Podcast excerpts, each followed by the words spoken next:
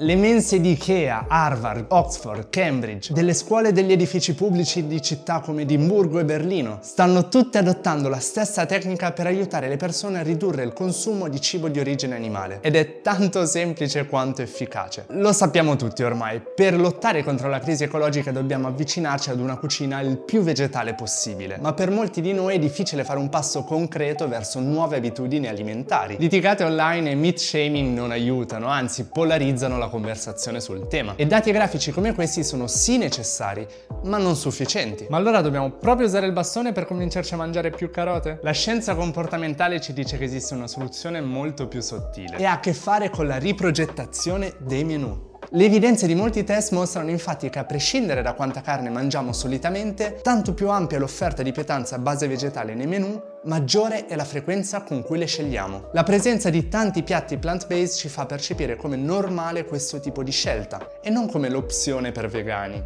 Soprattutto quando i piatti ci vengono raccontati come gustosi, sani e genuini.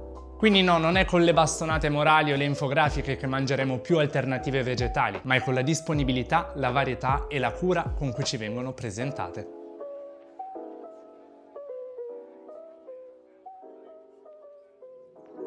Grazie per aver ascoltato il nostro podcast. Trovi tutte le altre puntate su Spotify, YouTube e Apple Podcast.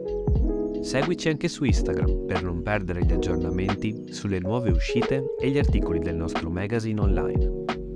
Se ti va, sostieni i nostri progetti di riforestazione per essere insieme il vento del cambiamento. Alla prossima!